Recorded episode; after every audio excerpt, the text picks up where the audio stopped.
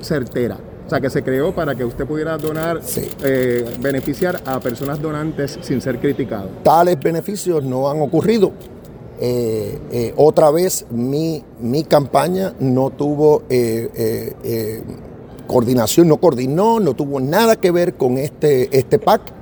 el presidente y tesorero, pues se ha declarado culpable. A mí me apena muchísimo en el plano personal porque es alguien que yo conozco de hace muchísimos años, eh, con quien he tenido una amistad.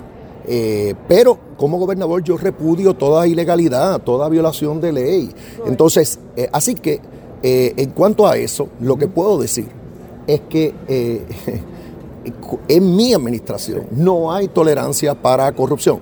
No se le va a dar ninguna ventaja a nadie porque haya apoyado mi campaña eh, previa, ¿no? Sea directamente, sea directamente eh, por vía de eh, contribuciones a mi campaña, a mi comité de campaña, como indirectamente, ahora que ha salido a la luz pública los nombres de estos donantes. ¿Usted sabía quiénes eran los donantes detrás de, esta organización? En, en, lo más mínimo, no. ¿Han recibido no beneficios? ¿Cómo sabe que no se le han dado No, porque se, le, porque se acaban de mencionar unos nombres que yo los vi. ¿Y ninguno ha recibido eh, beneficios? No, que yo, no, a cambio de esos donativos, nada. No, pero alguno ha recibido donativos. Eh, ah, no, esa pregunta obviamente es demasiado general. Aquí lo dijo muy bien el fiscal federal. Él dijo que no es ilegal hacer donativos a las campañas. Pero con la expectativa de recibir un beneficio a cambio. Lo que es ilegal es darle un beneficio a cambio a cualquiera que haya hecho un donativo. sí, eso está, eso está terminantemente prohibido. Yo no tengo tolerancia para eso.